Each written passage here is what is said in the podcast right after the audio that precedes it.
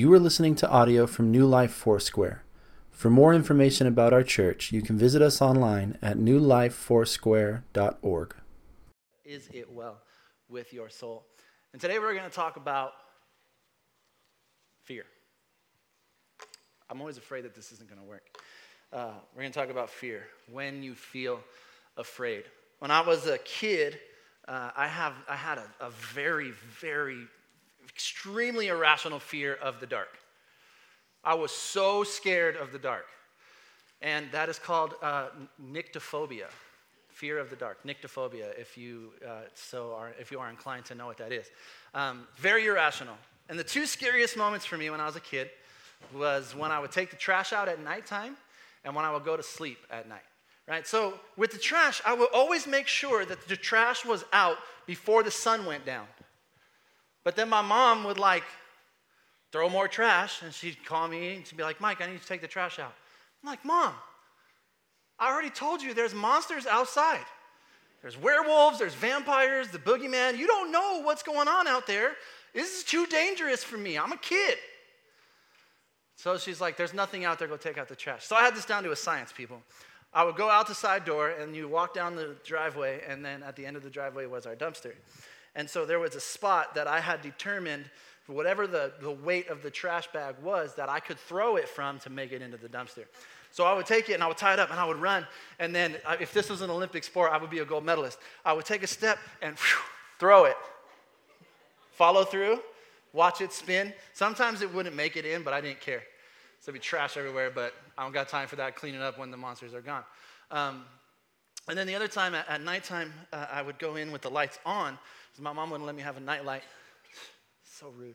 And I would pull the covers back, so they were, it was just the sheets, and I would, I would position myself like this, stretch a little bit beforehand, and put my fingertip on the light switch. And then when I was ready, I would do a mental count, three, two, one, flip the light switch off, and launch myself into bed. And then in one motion, I'd hit bed and roll over with the covers over me, because my irrational mind told me that if I completely covered myself with blankets, that was the impenetrable barrier that the boogeyman could not get through. Like, he wanted to get me, but he's like, oh, he covered himself with the blankets again. I don't know what to do. Very irrational. You are born, all of us are born with two fears. You're afraid of falling and the fear of loud noises. Fear of falling, fear of loud noises. Every one of us are born with those fears. Everything else that we're afraid of, we learn to be afraid of that. We learn to be afraid of those things. So I have uh, I have arachnophobia also. I've conquered my fear of the dark, okay? I'm done with that. I'm a, I'm a, I'm a big boy now. But I have arachnophobia. I am terrified of spiders. So irrational. I don't even want to look at a picture of a spider, right? I learned how to be afraid of spiders because of how my family reacted towards spiders when I was a kid. So when I was a kid, they would freak out. And so in my mind, a spider means I'm going to die, right? Or possibly get superpowers, one or the other. But I don't want to chance it. So I'm very scared of spiders. So we learn how to be afraid of things based on circumstances, based on uh, how we were raised, based on our family. So I have a list of fears here that I just wanted to share with you. The first two, I, I I don't know if they're legitimate fears, but they're hilarious if they are. I'm sorry if you have either one of those fears. If you're afraid of the color yellow, xanthophobia, or you have turophobia and you're afraid of cheese, I'm very sorry. Um, somnophobia, fear of falling asleep. And the interesting thing I read about that one was that people are afraid that during their sleep time, they're not going to be productive. That's crazy. Like, I'll, I'm going to go home today, and I'm going to take a nap. I don't care if I accomplish anything. I'm going to accomplish napping. It's going to be glorious. Uh, nomophobia, fear of being without mobile phone coverage. Come on, folks. This is real. How many of you have gotten to your destination only to realize you forgot your phone? Panicked. You drove home and got it. I have. Uh, Hylophobia, fear of trees. Comes from scary movies. There's scary things in the woods. Coulrophobia, fear of clowns. Clowns are happy. They make balloons. I blame Stephen King for that one. Arachnophobia, fear of spiders. And glossophobia, fear of public speaking. Anybody fear of public speaking? Anybody afraid of that? You could be honest. It's all right. It's a couple of you. All right, so every other person in here, just come up and start preaching one of these days. Phobias are very irrational. There's no reason for them. There's no reason, really, for me to be afraid of spiders. I should get over it. Just tell myself, just stop it. But for some reason, I can't. They're very irrational, and they're treatable. You can treat phobias. My wife says you can treat them pretty easily. So, but fear is a, a, a natural reaction in certain situations, right? The emotion of fear is a basic human emotion. And in a lot of times, it's good. Okay, so something scares you, and you feel fear, and it kicks in, and your fight or flight mode kicks in, and it, fear helps you react to keep you safe in dangerous situations, right? So you see something scary, you react, and you stay safe. So fear, in that sense, is good.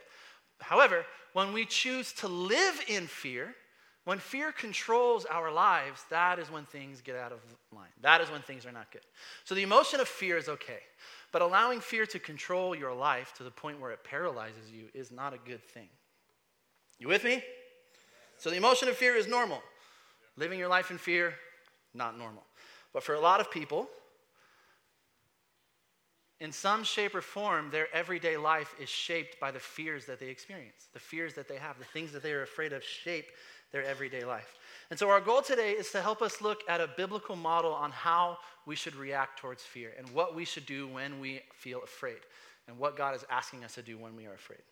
So a lot of the fears that we uh, experience on a daily basis can fall into one of four categories. This isn't the, the end-all list, but it's just my list. Fear of loss. We're afraid of losing something. You're afraid of losing your marriage. You're afraid of losing uh, your kids. You're afraid of losing a car. You're afraid of losing your house. You're afraid of losing your job, right? And if you fear losing your job, then that brings in a whole other branch of fears when it comes to financial stability. You're afraid that you're not going to have money. And so fear of loss. Fear of failure. You want to do well. You don't want to fail. But fear of failure will stop you from stepping into situations that have been God ordained. And fear of failure will stop you from really experiencing the best that life has to offer and the best that God has to offer for you, right? And I've talked about failure before in a message, and failure is an event that happens. It is not a thing that defines you. You may fail, but you are not a failure. But we are so afraid of being labeled a failure, and we are so afraid of that, um, that it stops us from really stepping into what God has for us. Fear of rejection. We want people to love us, right? We all want to be loved. We all want to be liked. We all want to be valued. We don't want to be rejected. And a lot of times, the most hurtful rejection comes from close personal relationships. So when we've gone through rejection, it stops us from pursuing good, healthy, loving relationships because we are so afraid that we are going to be rejected again. Rejection is something that I dealt with a lot when I was a kid. So when I met Christina, um, she was, I liked her. Like, she was a cool girl. But then one day I was like, dang, this girl is fine. I gotta, I gotta do something about this. But I was so afraid of being rejected. So I was like, all right, I'm gonna pray. So I was like, Lord, I like this girl. What should I do? Like, can I can I date her? What, like, is this okay, Lord? Are you with this? Are you behind this? And I felt God say, yeah. But I was like, is that just my heart? Or is that really you? So I had like a Gideon moment, right? Like, put out my fleece. And I was like, all right, God, you got to prove it to me. So I went through all these steps because I needed to be sure without a shadow of a doubt that if I asked her out on a date, she was going to say yeah. Talked to her pastor. I was like, hey, what do you think about this? He was like, go for it, man. I was like, will you pray pray, pray about it? And he goes, okay, so we we prayed, and everything was good. All Everything was in alignment. So comes the day, and I'm like, oh, all right, I got this, Jesus. So I asked Christina if she would go out on a date with me. She said no. I was like, for real? You playing you playing tricks on me, God? Um, and so it took it took me a few months before I had the courage to go back and ask her again. But finally, I was like, look, I'm going to continue to ask you until you say yes. So If you don't want to be bothered that way, just just agree to just get to know me a little bit. So she did, and it worked. Fear of rejection, and then fear of the unknown. And everything that we've, all these all these other three fears can kind of be uh, uh, summarized in fear of the unknown. That we're so afraid of the things that we can't see. We're so afraid of the things that we don't understand and the things that might happen that we just stop ourselves from ever doing anything significant from, for God. And it's okay for us to just be comfortable and not step out and make a difference because we don't know what's going to happen. Right? We walk by faith, though, not by sight. It's okay for us to do that. It's okay for us to step out. It's okay for us to, to experience that, that little emotion of fear, but then give it over to God and allow ourselves to not be controlled by that. And so a lot of times in the church, you'll hear the, the that faith is the opposite of fear, right? That if we experience fear, if we're afraid, it means that we don't have faith in our life. And I don't fully agree with that. I don't fully agree that the presence of fear means the absence of faith. I think that we put our faith in the wrong thing and that our faith is just a little misplaced, right? So the church answer is, well, I'm afraid. Okay, well, you need more faith. What's wrong with you? Clearly, you have sin in your life and you need to just give that to Jesus or else you're just, nothing's ever going to happen good to you. I'm sorry. Anyway, um, so, but what happens when I have faith but I'm still afraid of failure? Is that possible? What happens when I don't want to fail or I'm afraid of being rejected, but I still have faith in God? It doesn't mean that there's no faith. It just means that your faith is misplaced. You put your faith in the wrong thing. So here's our key thought this morning. Fear is placing your faith in what ifs rather than God is. You're, you're putting more faith in the fear than you are in God. You're putting more faith in the hypothetical what if. I put more faith in the fact that I might get eaten by the boogeyman if I take the trash out at night than the fact that there's no boogeyman and God will protect me. God is bigger than the boogeyman. Um, fear stops us because we don't know what's going to happen. And so we come up to a situation and we start playing through these what ifs in our mind and we take ourselves down this winding path of possibilities and, and, and what if questions, and we eventually hold ourselves hostage by our own imagination. You get into a situation and you're like, well, what if this happens? What if I lose my job? What if they say no? What if she doesn't love me anymore? What if that person rejects me? What if it doesn't work? But what if we trusted God enough to believe that he had things under control? So the what if questions will paralyze you, and it's caused by our own imaginations. A biblical example of this playing out would be the story of Moses and the burning bush. So remember, um, Moses is a shepherd, and he's just doing his shepherd stuff. He's walking around and um, tending his sheep, and he sees a bush, and the bush is on fire. And then the bush says, Moses! And Moses is weird and probably lonely, so he hears his name from a fiery bush, and he's like, okay, I'll go check it out. And it's God, and God talks to him, and God says, hey, I'm going to use you. You're going to free my people. So you go to Pharaoh and tell him, let my people go. And God's like, gives this big speech, and he's like, let's do this, Moses. And Moses is like, yeah, God, all right, let's go. And that's the end of the story. No, Moses responds and says, suppose I go to the Israelites and say to them, the God of your fathers has sent me to you. That was a mistype, a typo there. And they ask me, what is his name? Then what shall I tell them? So basically, um, what, what should I say to them? Like, I, I, yeah, you want me to go, but what do I say if they ask me who told him? And this question kind of makes sense, because the Egyptians had a bunch of different gods. Each one of them had a specific name. And so God alleviates all the fears, or tries to, and gives Moses like his holy name, this name that has never been used before. He says, you tell them that I am that I am. I am what I am. I am sent you. The great I am. We sing about it, right? The name above all names. That's the name he uses.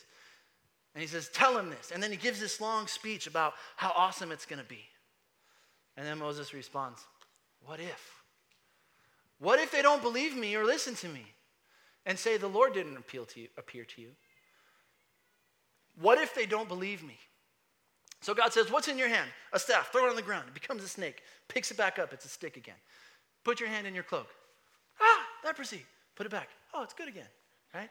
So he he's like, do this if they say they don't believe you.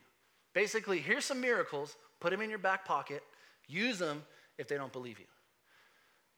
Still, it wasn't enough for Moses. And his next response after that was, Lord, please send someone else to do it. We do the same thing. God, God, tell somebody else to do it.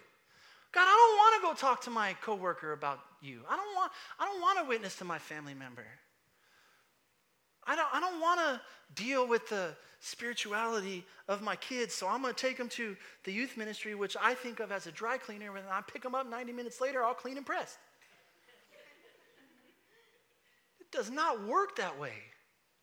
ninety minutes is not enough time. So we got to partner together. That's why I'm telling you, sign your kids up for E H S. It's going to make your whole family better. Anyway. What if I mess up? What if they don't believe me? What if I say the wrong thing? Moses asks the same questions that we ask when God asks us to do something, right? Your life has value. Your life has meaning, and your life has significance. Those are true statements about each and every one of us in this room. And nobody knows that more than God. And nobody knows us better than him and knows how to set us up to be significant and to live our lives in a meaningful, powerful, significant way for his kingdom. Nobody knows how to do that better than God. So if God is asking you to step out and do something, he's going to help you see it through. You might not be able to see all of it ahead of you. You might still have that fear of the unknown a little bit, but that doesn't mean that God is not there. And so we need to put more faith in him than we put in our own imagination and the what-if questions. What if my kids don't listen? Well, God is still their savior and can still speak to them. Well, what if I get sick? Well, God is your healer. What if it doesn't pan out and we lose money? Well, that's that's okay, because God is your provider anyway, not you, right? But we get in these situations where we say, basically our actions say to God, you need me to intervene more than I need you, God, because clearly you're not doing anything right here, so you need my help. I need to work more. I need to do more, because you need my help in this situation, because clearly you're not doing enough to meet my needs. And rather than believing that God's been God for quite some time and probably knows what he's doing, we trust ourselves, and we put our faith in our own ability, and we put our faith in the what-ifs, and we allow that fear to cripple us and stop us. So you are saying you, you are letting fear shape your life more than you're letting the will and word of God shape your life when you give in to those what-if questions. But before we toss them completely aside, uh, they can actually be of some value. These what-if questions can, can be of some value to us, because um, that fear reveals certain things. And the first thing that fear reveals is what you value. What you fear reveals what you value. If you fear losing your marriage, then you value your marriage. You value a healthy marriage. You value commitment in your marriage. If you fear losing your kids, you fear, you, you value your kids, right?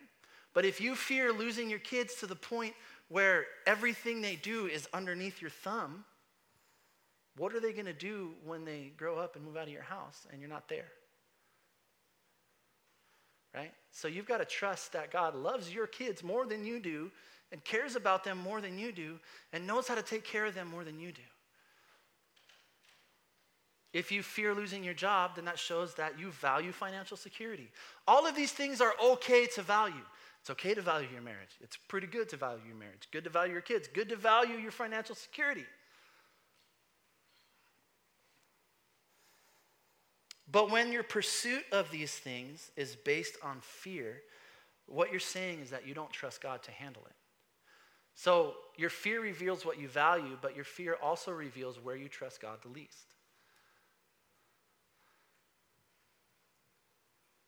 And if you're constantly, like, it's okay, again, please hear my heart. It's okay to, to want a good life for your family. It's okay to want a good life for your, your kids. It's okay to want to do those things. But if you're saying, okay, I'm going to I'm going to climb the corporate ladder. I'm going to do everything I can to get all the money I can. And then once I'm at the end of that, okay, then God, I'm all yours. What if God wants you now? What if God is saying, I don't want you to get that. I don't want you to take that promotion. I don't want you to take that job. I don't want you to transfer over there. I don't want you to work that overtime because that's time you could be with me. I want you to have a Sabbath. I don't want you to work on your day off. Spend time with your kids. Spend time with your spouse. Spend time in God's presence and do something of value for his kingdom. When we focus all our time and energy on obtaining more things, we are telling God we don't trust him with our provision. We don't trust that he knows how to provide for us. There's a scripture for that. Matthew six twenty-five. Therefore, I tell you, do not worry about your life, what you will eat or drink, or about your body, what you will wear. Is not life more, is not life more than food, and the body more than clothes? Look at the birds in the air. They do not sow or reap or store away in barns, and yet your heavenly Father feeds them. Are you not much more valuable than they? Can any one of you, by worrying, add a single hour to your life? Can you add a single hour to your life by worrying? If If that was possible, I would live to be like seven hundred. I would have banked up so many extra years by now, right? It doesn't, worrying is, when you worry, you're still going to go through the same process, but you're going to be more stressed out because you're worrying about it. When I used to get stressed out and worry at my, my job when I was in Las Vegas, my boss would pull me in his office and go, do you get paid extra for, for being stressed and worrying? And I was like, what? He's like, you're walking around all angry and worried. Do you, do we pay you more for that? I was like, no. And he goes, so stop it. And I'm like, oh, okay. I guess that makes sense. God can provide for you. But what if? God is your provider. But what if God is your provider? Remind yourself that over and over and over and over again. God is. We've got to stop living in fear, or we're never going to be able to walk in the plan and the purpose that God has for us. And he knows this, right? Fear is nothing new to him. He's been dealing with people for a long time. And he knows this so much that the most frequently used commandment in the scriptures is do not be afraid. The most frequently used command in scriptures, do not be afraid. It's a commandment. It's not a, he's not saying, please, please, guys, please. Can you just, just a little bit trust me, please? It's a commandment. Do not be afraid. Look at the person next to you. Tell him, do not be afraid. Tell him with power and authority. Stop it. So how? How do we stop being afraid? Face your fears. Identify them. Name them. Stop pretending they don't exist. Stop pretending that there's this giant elephant of fear in the room and you don't see it. When I was younger, I used to not look at my bank account because I didn't want to see how much money I didn't have. That doesn't work because you just keep using the card and eventually there's a negative balance and you get charged for it. That was dumb. I didn't look at it because I didn't want to see it. I don't want to be reminded. A lot of times we don't want to face that fear because we don't want to be reminded that it's there. But face it, name it, identify it, write it down. If it's coming to you right now, write it down. I am afraid of this. Once you do that, you can start to work with it, right? I have arachnophobia. So if I was really wanting to do this, I could go to a psychologist, right? So you face your fears, you give them to God. If I went to a psychologist, a psychologist might say, hey, I'm going to recommend exposure therapy to you. Right? And exposure therapy means you're afraid of spiders? Let's talk about spiders. Now, draw a picture of a spider. Right? Now, uh, uh, let's look at a picture of one. Let's watch a video of a spider. The next session, we're going to bring a tarantula in. It's going to it's going to stay on the other side of the room. Right? And then we're going to put it in between us. Now, let's open it. Right? Just touch it with your finger. Thinking about this drives me crazy, guys. Um, and then it eventually leads up to put a tarantula in your hand. No! I will throw it against the wall. Oh, go ahead. Nope. Step on it. I don't have time for spiders.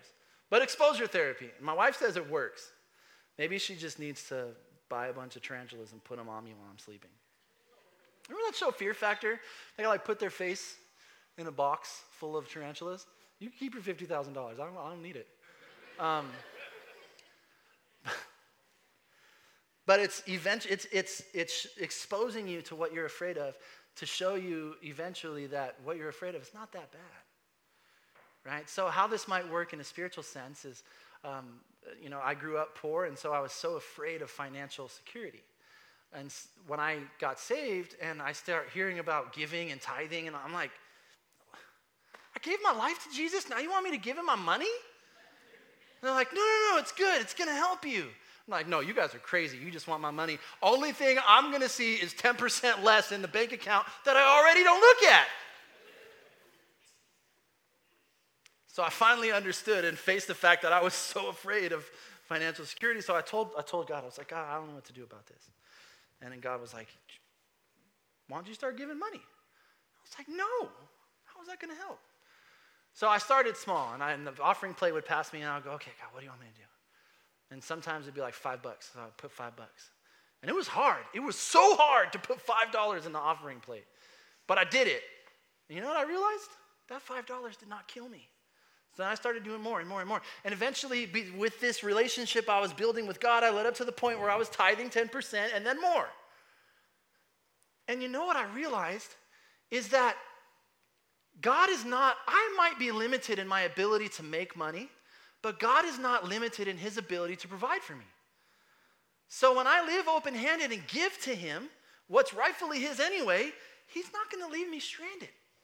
And I'm realizing and understanding that God is bigger than my fears. So face them and then give them to God. Don't just go, here you go, God, I'm going to go, I'm going to leave now, right? Because the third part to this is somewhere. Pursue relationship with him.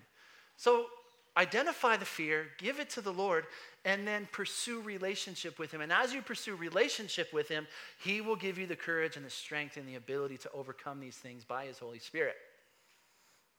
And the church said amen. He will give you the ability to overcome, right? Pursue relationship with him. But some of us have been so captivated by our fears that we have scheduled every part of our life to make sure that we have what we need, that we don't have any time for Jesus. We don't even have time for ourselves, let alone time for the Lord. So again, we're going to do this thing called E H S. You can sign up for it in the gym after service, and it will teach you how to establish a daily rhythm in your life with the Lord. Imagine this.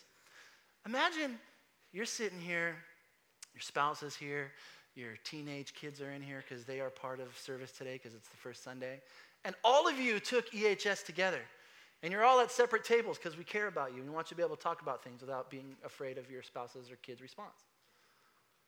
Imagine all of you learn this daily habit, this daily routine of pursuing Jesus and spending time with the Lord and making time for him. And then God starts to speak to you. And then God starts to intervene. And then God starts to show you that what you're scared of, he is bigger than those things. Oh, man. Imagine how entire generations could be changed because we decided to take two hours every Sunday for eight weeks to give some time to God. Mm. It could happen, people. What if? What if we gave God some more time? Pursue relationship with him. Face your fears, give them to God, and pursue relationship with him. Worship team, if you're around, you oh, you're in here. You can come up. A lot of the stuff that we deal with is so irrational. But fear is normal emotion, right? And you know who experienced fear in the scriptures was Jesus. When Jesus was in the garden, scripture says he was in anguish and he was sweating blood, right? That happens. I don't know the term for it, but it happens. You get so stressed out and you're in such anguish that the capillaries will burst and the sweat will come out of your pores. Jesus was afraid of what was coming up. He was experiencing fear. So he took that fear and brought it to God. Said, Lord, if it's possible, let this cup pass from me. But not my will, but yours be done. He identified the fear. He gave the fear to his Father. And through that relationship, he was strengthened and encouraged and had the courage to continue to go because for the joy set before him, he endured the cross. there's a couple things here. First, Jesus sets a great example of, of this, of how we can get past those fears, how we can stop living in fear. He shows us that even though Jesus went through that pain and that agony, it was short-lived when you look at the outcome of eternity. And so when I face my fear, when I give it to God, when I pursue relationship with him, it might be painful, but he's going to be with me the whole time. And I know that that pain is not going to last forever. And I know that what's on the other side is better than what's here. If I'm afraid and I've got to walk through this path with the Lord to get to a point when I'm not afraid anymore, I want to go here. And I know it can be painful. I know it can be hard. And I know it, it might bring up things from your past. But you are not a slave to fear, because you are a child of God. And I, my, my wife reminded me of that this morning. Oh man, I had a moment. I was just in, in tears when we were singing that song, because I've, I've gone through a lot of stuff in my life. But I can stand here confidently and say that God has conquered those fears in me. That the Lord has given me the courage to be able to overcome that stuff. And I am a child of God, so I don't have to live in fear. You are a child of God, so you do not have to live in fear. You can live in freedom. Sure, you can have a moment of, oh, that scares me every once in a while. But you're going to cultivate a relationship with God that says he's bigger. It doesn't matter what comes my way. I serve the God that split the Red Sea. I serve the God that death doesn't matter to him. He raises people from the dead. I serve the God that can make the whole entire earth stop for a day so the sun stands still in the sky. If that's the God I serve, pretty sure he can make me, give me some courage to follow him a little bit better. Pretty sure that he can provide for me.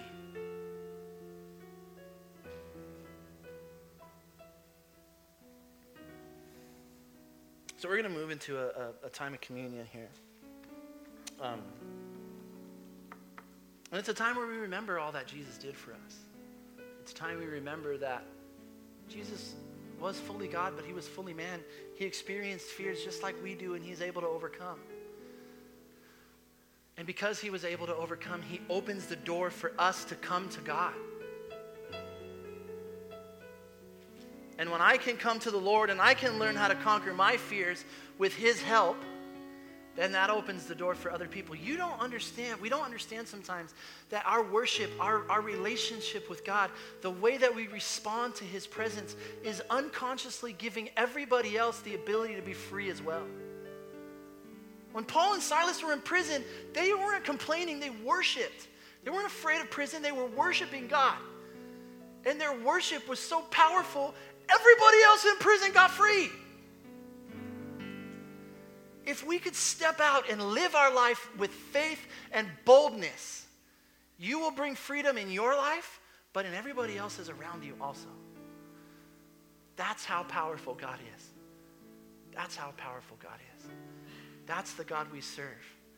That's why Jesus, Jesus died to give us that kind of relationship with the Lord. He, di- he, he came to show us the way and died to give us access to him, to God. So would you, would you stand with us, please?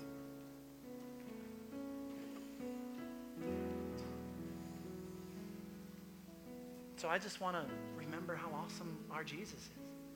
Remember how awesome our God is. And recognize and understand that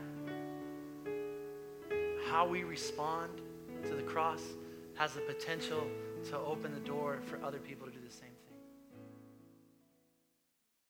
Thank you for listening to audio from New Life Foursquare, located in Harbor City and Norwalk, California. Feel free to make copies of this audio to share with others, but please do not charge for those copies or change the content in any way without permission. For more information, you can visit us online at new life foursquare dot org.